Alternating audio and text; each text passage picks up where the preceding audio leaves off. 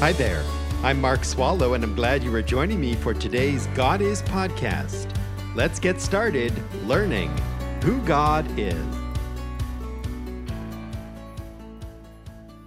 Thank you for joining me today from wherever you are and by however you listen as we meet together coast to coast here in the United States and all the way around the world. Today we will conclude our exposition of Hebrews chapter 11, verse 4. It has been necessary and instructive that we invite Hebrews 11 to inform our study of Genesis 4. Genesis 4, verses 3 through 5, presents us with Cain and Abel making offerings to God. And God clearly accepted Abel, and God clearly rejected Cain. We wanted to know why, and we found our answer within the Bible at Hebrews 11. So let me read Hebrews 11, verse 4. By faith, Abel offered to God a better sacrifice than Cain, through which Abel obtained the testimony that Abel was righteous. God testifying about his gifts, and through faith, Though Abel is dead, Abel still speaks. We've covered a lot of this verse already, leaving me with just three things to point out. The first thing I want you to see is that God testified about Abel. Twice the word testimony is used. Abel obtained the testimony, and God testifying. The Spirit of God is letting us in on God's testimony about Abel and I said more about that yesterday. The second thing I want you to see is that God testified that by faith Abel was righteous. The content of God's testimony is that Abel is righteous. And we define the word righteous. The Greek word for righteous is dikaios. Dikaios. It means approved by God or just in the eyes of God. To be righteous is to be approved by God. To be righteous is to be just in the eyes of God. How is it that Abel is righteous? What makes it so that God approves of Abel? So God sees Abel as being just. It is Abel's faith in God. Back in the book of Romans, there's a key verse this verse has bearing on how anyone becomes righteous in the opinion of God. I'm reading Romans chapter 4 and verse 5. Romans 4, verse 5 says, But to the one who does not work, but believes in him who justifies the ungodly, his faith is credited as righteousness. Notice, his faith is credited as righteousness. It was not Abel's work that he did that made him righteous. Instead, it is his faith in God that made him righteous, because Abel believed in God who justifies him. That is, Abel had believing faith in God, and that faith was then credited to Abel as righteousness. Also, notice in Romans 4, verse 5, that God is the one who justifies. Him who justifies the ungodly is God. Only God can assess Abel. Only God can assess anyone and determine if the person is righteous or unrighteous. And that is because our righteousness comes from God. When God finds faith in Abel, God justifies Abel. God makes Abel a righteous man.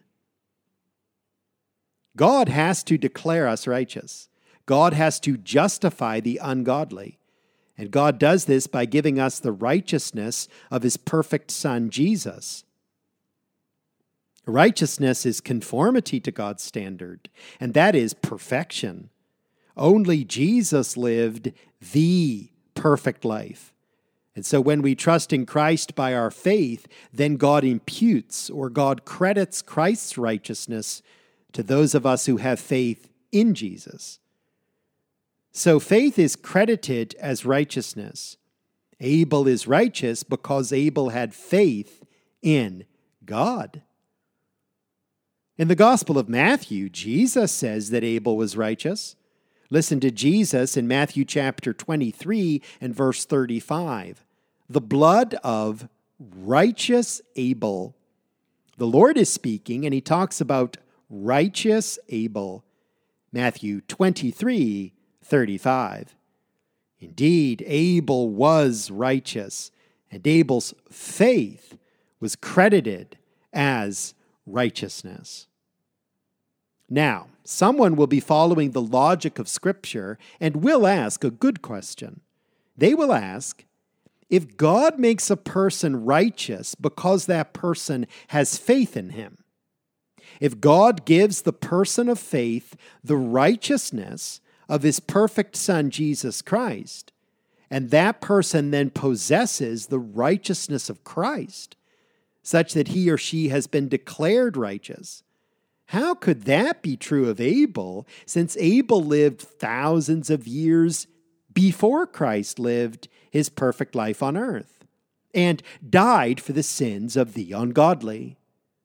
Wouldn't Abel's faith have to be in Christ for Christ's righteousness to be applied to Abel? Now, that is a great question.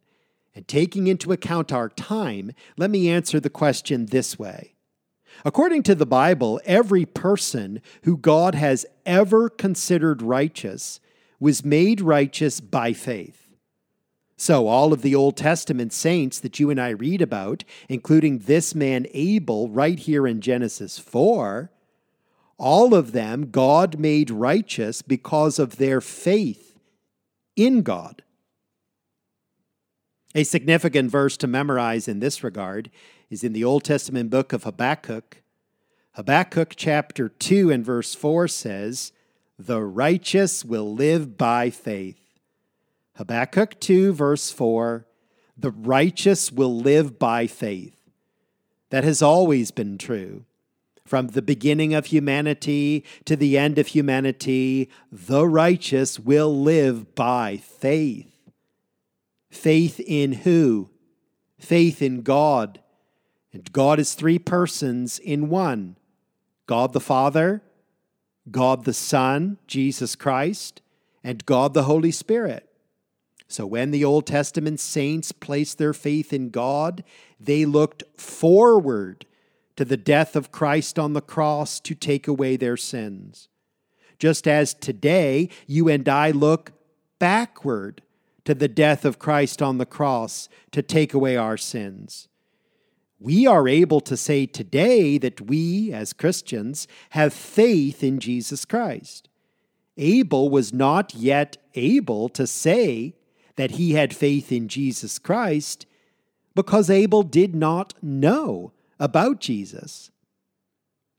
However, from God's perspective, Jesus' death atoned for Abel's sins as much as Christ's death atoned for your sins and my sins. Abel is putting his full faith in Christ. Even though Christ does not live his earthly life, and pay the penalty for Abel's sins until much later on the timeline of human history. Of all the men and women who will one day be together worshiping God in heaven, some looked forward to Christ, some looked directly to Christ because they were his disciples when Christ was here, and some, such as us, look backwards to Christ. The point is this every single person who God declares as righteous, all of us are righteous because of our faith in the Lord Jesus Christ. Christ's righteousness is our righteousness.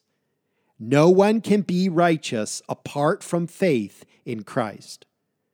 As Hebrews 11 also says, Without faith, it is impossible to please God. As I so often do on God is, let me quote 2 Corinthians chapter 5 and verse 21. I mention this verse regularly because this captures how we are made righteous. 2 Corinthians 5:21 God made Jesus who knew no sin to be sin on our behalf, so that we might become the righteousness of God in Christ. Well, let's finish with this third thing I want you to see in Hebrews 11, verse 4. It is this Even though Abel is long dead, still he speaks to us today. Hebrews 11:4 continues, through faith, though Abel is dead, Abel still speaks. How true this is. Just look at all the time we have spent talking about Abel Though dead, he speaks. And what is his message to us? Abel is preaching the message of the gospel. The worship that God finds pleasing and acceptable is the worship that comes by our faith alone, in Jesus Christ alone. Men and women come to God by faith. We do not come to God by our own merit, by our good works, by fulfilling some religious rituals in a church or synagogue or temple or mosque somewhere, or by our charming personalities. What God is looking for in us is faith. Abel is quite the preacher. Because of his faith, though Abel is dead, Abel still speaks. And I hope that you have benefited from listening to what he has said to us through the pages of Scripture. His life provides a massive contrast with that of his older brother Cain. And it was Cain who killed Abel. And so next time we will go back and focus on Cain, seeing how he did not live by faith in God.